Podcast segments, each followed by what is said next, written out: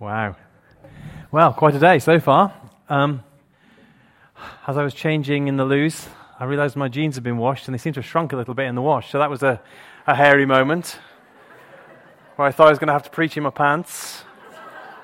I was trying to find a biblical context, and David dancing in a loincloth was the only thing I could think of. But fortunately for everyone concerned, I've managed to squeeze my jeans on. So all is well.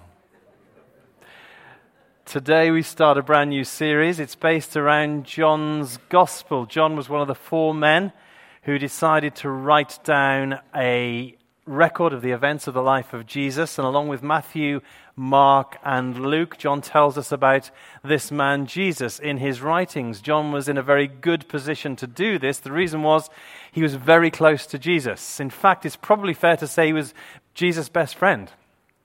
I've heard many people mention if you want to know what Jesus did, read Mark's gospel. If you want to know what Jesus said, read Matthew or Luke. But if you want to know who Jesus was, then read John. Uh, and actually, thinking about who Jesus is is the, exactly the theme of this series. Because in John's gospel, there are statements that Jesus makes that start with the words, I am. I am the good shepherd. I am the light of the world. I am the bread of life, etc. And so, over this summer period, we're going to look at these statements of Jesus and see what they mean for us. These I am statements, as you can see up there. Uh, and we've invited different people to speak on these themes. Some people who've never spoken in our church before, including some of the recent students from School of Leadership. So it's going to be an exciting series where we hear different voices speaking about how Jesus described himself, which is fun. But today, you get me. You can't win them all, can you? Let's read a bit of the Bible. It's from John chapter 14. The words will appear on the screen. Here, Jesus' closest friends are really anxious because it's becoming increasingly obvious that the religious authorities are going to arrest Jesus in order that he can be executed. And so Jesus speaks into the anxiety of his closest friends in this little section of the Bible, which says this Do not let your hearts be troubled. You believe in God, believe also in me. My Father's house has many rooms. If that were not so, would I have told you that I'm going there to prepare a place for you? And if I go and prepare a place for you, I will come back and take you to be with me, so that you may be where I am. You know the way to the place I am going. Thomas said to him, Lord, we don't know where you're going, so how can we know the way? Jesus answered, I am the way, and the truth, and the life. No one comes to the Father except through me.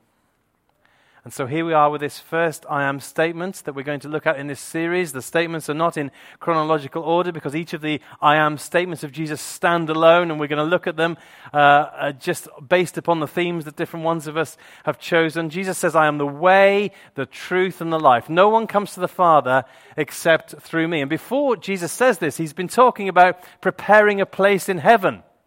And so, in effect, what he's saying is this if you want God, if you want heaven, first of all, you need to come to me. Wow, that's quite a statement, isn't it?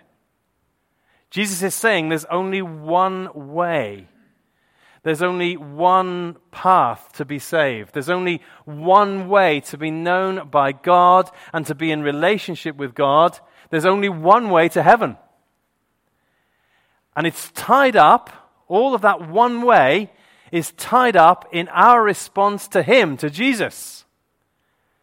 Now, Pat, in her school, has taught the children a song called One Way. And it goes something like One Way, Jesus, you're the only one I ever. That sort of thing. Is that, was that quite good? No, it's terrible, they were saying. But um, that was the general song, and, and apparently the kids love it at school. And they get very excited, and they sing the song, and they do the actions, and Pat really stirs them up and gets them buzzing. And, and then she leaves, leaves them alone and leaves her colleagues to try and sort of calm them down and settle them down after she's done. You can imagine she would do that. That's what I'm told, anyway. So, what do we make of the idea that, that Jesus is the only way to heaven? It's quite a statement. It might sound a bit arrogant, but let's just dig down for a moment and think about it. The only way to heaven. It's not very PC, is it? But the reality is, God is a perfect being. We're told that in the Bible that heaven is a perfect place. We're also told in the very last book of the Bible, the book of Revelation, that nothing impure or imperfect can enter heaven. And if I said to people today, you know, stand up if you're perfect, I suspect we all know ourselves well enough to probably not stand up, and I need to go and sit here by Joyce quickly. Because actually, none of us are perfect. And yet, it says that only the imperfect, sorry, only the perfect can enter heaven. Nothing imperfect can enter heaven. And so we're in trouble. There's a problem for us. And there is a solution. And the solution is wrapped up in Jesus. And I'm going to illustrate it. Some of you will have seen this illustration a number of times. I'm going to use my shoe to illustrate this solution. I want you to imagine for a moment that the whole world is in my right hand, that I'm in my right hand, you're in my right hand, everyone's in my right hand. God is somewhere up in the sky. Now, all the stuff that we do and say and think that's wrong, and this, this represents that accurately, represents all that is wrong. All the stuff we do and say and think that is wrong actually creates a barrier between us and God and separates us from God. And there's nothing we can do to remove this barrier. And this barrier exists in our life. And when we die, unless we've done something with this barrier, this barrier permanently separates us from God. Jesus Christ, God's only Son, has always existed with his Father, but he decided he would come to earth and live alongside human beings as a human being himself. And he lived a perfect life. And then when Jesus came to the end of his life, he died on the cross. He was executed by the Roman authorities. And when he died on the cross, because he was God and because he was perfect, he paid the price, took the punishment, paid the penalty for all the stuff that we've done wrong, for all this stuff here. And so, what happened in effect was when Jesus died on the cross, that happened. All of the stuff was taken by him. Now look at my right hand. Because Jesus takes this stuff, as we put our faith in what Jesus has done, this is removed from us, and the barrier has gone, and we're in a place where we can relate to God. Not just now, but for eternity. That is why Jesus is the only way to God, because he took the punishment we deserve. He paid the penalty for all the stuff that we've done wrong. And so, as we put our faith in him, as we put our faith in what he has done, the door of heaven opens for us. The door opens, the way is opened. Imagine that you need somewhere to stay for the night, and the Hotchkiss family offer you our spare room at our house. And so I give you the key to my front door. And you look at me with contempt and you say, What do you think you're doing imposing your key upon me? Don't you think I've got my own keys? I've got lots of keys. I've got loads of keys, thanks very much. How, how arrogant of you to say that your key is the only key to use. And I'm a little bit like, well, this is the key to our house that you can stay in, you know. None of the other keys, although they might be great keys, none of the others will unlock the door. So you can accept the key or sleep in the hedge. It's up to you, really. And so, what I'm saying is that Jesus is the key that opens the door to heaven. His death on the cross opened the way to forgiveness and relationship with God. Now, some might say Christians make an arrogant claim about Jesus. I say, no, all we're doing is offering the one key, the only key Yes, there may be other keys, but they do not open the door. Jesus is the way, the only way. Jesus also tells us that he is the truth. And lots of people say, oh, well, there's no such thing as absolute truth. No such thing as absolute truth. It's a very clever statement.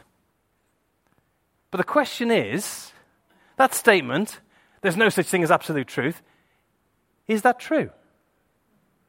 Because if that statement, There's no such thing as absolute truth is true. There is such a thing as absolute truth, and that statement is an example of absolute truth. So the statement that uh, there's no such thing as absolute truth is not true because um, it, he's proved it by making one statement.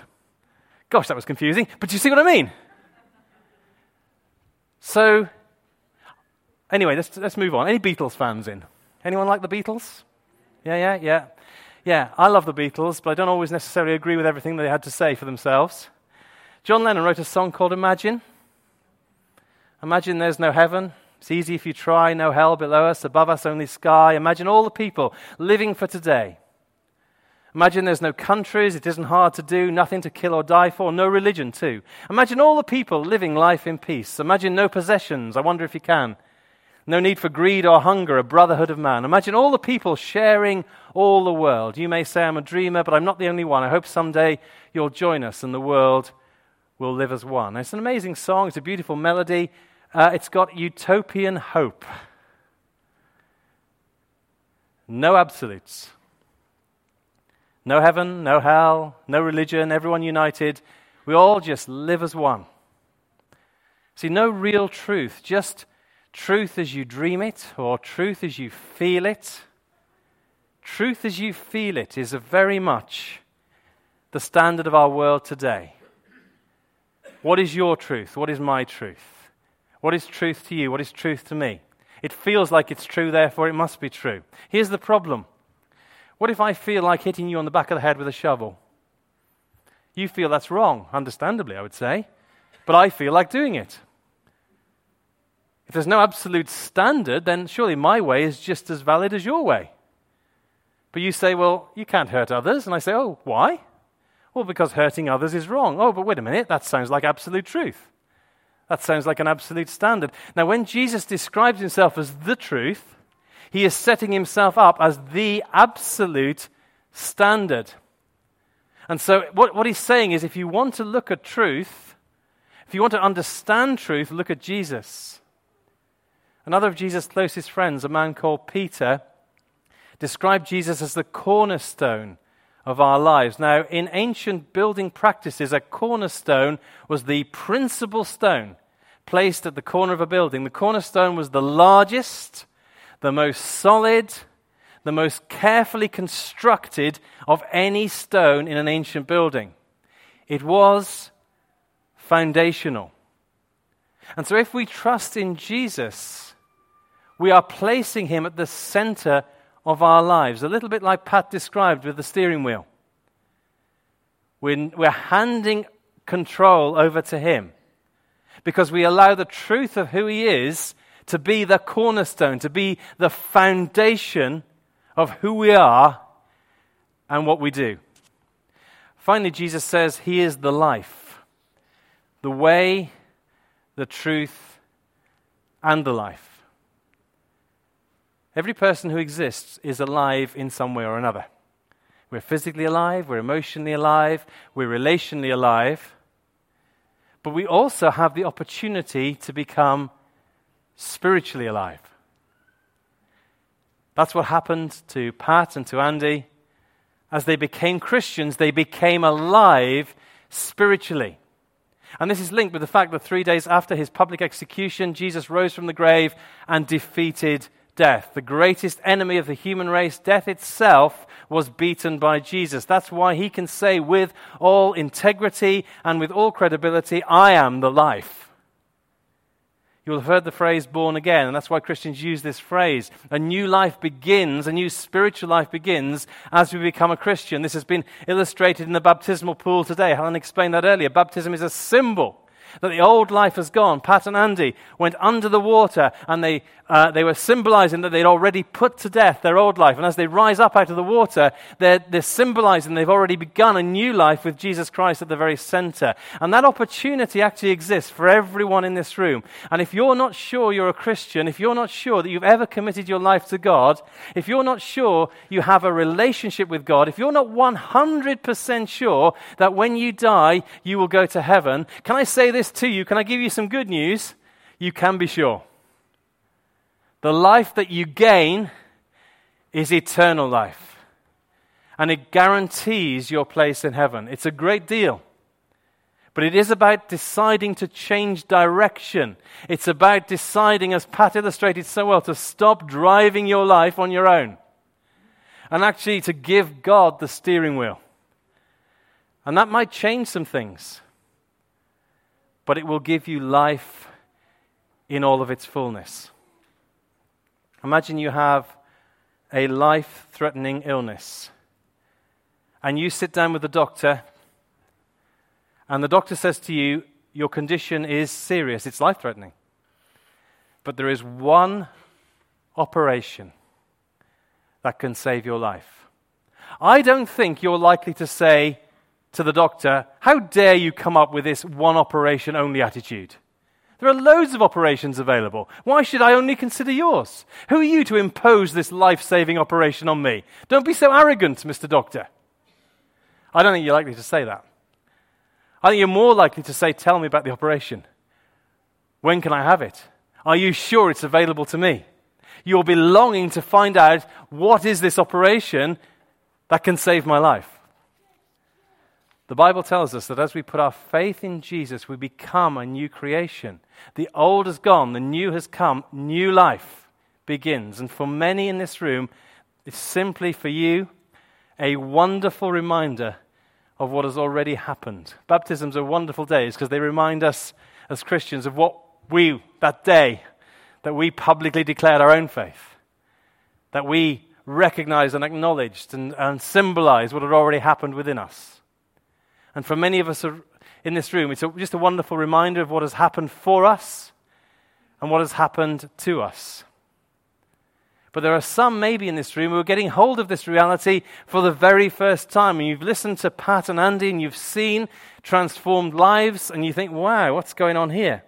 you're getting hold of the fact that actually Jesus is the only way to God. The fact that He is the foundation of truth which we can base our lives upon. And the fact that His victory over death brings eternal life to us.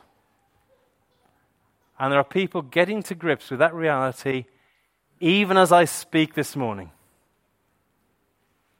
Even as I speak these words, there's something going on within you. You're wrestling about this, and you're thinking, and you're pondering, and you're beginning to wonder about this. And so we're just going to conclude simply by us having a moment of reflection. Let's just close our eyes, all of us, for a moment. Let's each of us close our eyes. I'm just going to give an opportunity, as we've got our eyes closed, for people to pray. And maybe you're going to pray for the first time in this sort of way. Or maybe you're praying as like a recommitment to God because you've sort of drifted away a little bit. We're going to pray three short prayers. So I just want to keep you, you, you keep your eyes closed. It's just between you and God. First prayer is a sorry prayer. We've already mentioned that we know that we're imperfect. We get things wrong. We say things, do things, even think things that are wrong. So, just in a moment, I'm just going to be quiet. Hard to believe, but I can do that. We're just going to be quiet. And in that moment of quiet, just going to ask individuals in the quietness of your own mind, because God can read our thoughts, you can just pray in the quietness of your own mind and say sorry. And there might be specific things you want to say sorry for. So let's just say a sorry prayer just for a moment or two as we're all quiet before God.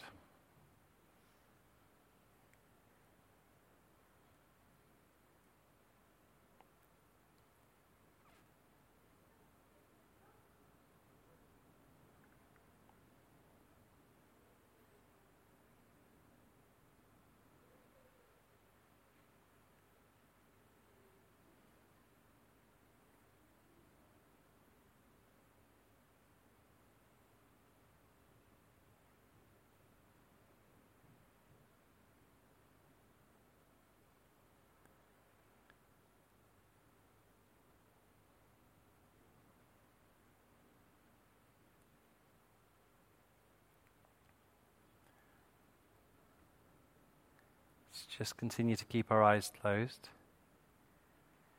So we've said sorry. I'm now going to suggest that we, as we pray to God, we say thank you. We're saying thank you in the way that Andy and Pat have said thank you, really. Thank you to Jesus for dying on the cross, for taking the punishment, for paying the penalty for our sin. So, again, just in the quietness of this moment, with our eyes closed, God can read our thoughts, so we can say in the quietness of, our, of this moment, thank you to Him. And thank you to Jesus for all that He's done to pay the price for our sin. Let's just do that for a moment. Again, I'll just be quiet as we pray in the quietness of our own minds.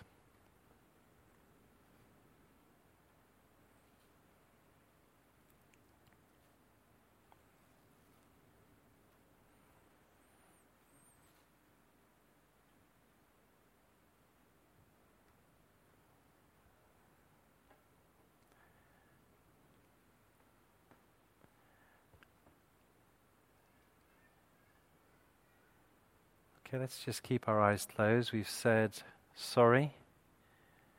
We've said thank you. And the other thing we learn as children is to say please. So we're just going to come to our Heavenly Father and we're going to say please. And this is the big one, really. This is the one that Pat wrestled with. Because this please is about please come and take the steering wheel. Please come and take control of my life. Please come and be at the very center of my life. So I'm going to give people an opportunity to pray that prayer. Maybe for the first time, or maybe as a recommitment to God. Let's just, in the quietness of this moment again, remember God can read our thoughts. So He knows what we're praying. So, in the quietness of this moment, let's just pray and say, Please come. Be Lord of my life. Take control of my life.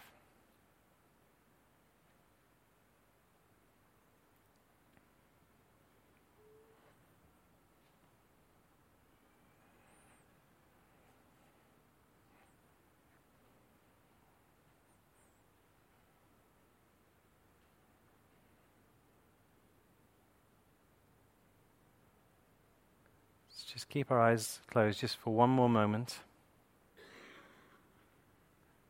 Everyone's got their eyes closed.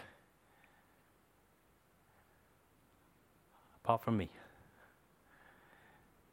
I would like to ask if you've prayed that prayer, maybe for the very first time, or maybe as a recommitment to God, just where you're sat right now, would you just lift your hand? Would you just put your hand up? Thank you. Thank you. There's a number of people across the room putting their hand up. I would love at the end of this meeting to speak to you guys and pray for you guys. So if you're prepared to come and maybe um, bring someone that you know with you if you're feeling a bit nervous about that. Or maybe you just felt too nervous. There was probably, I don't know, eight to ten hands that went up. There may be more, though. There may be more. And so I want to give opportunity, even though you felt I'm just too nervous to even put my hand up, because Terry is watching me. I still want to encourage you just to come and speak to me at the end of the meeting. Let's open our eyes. I'd love us to stand together.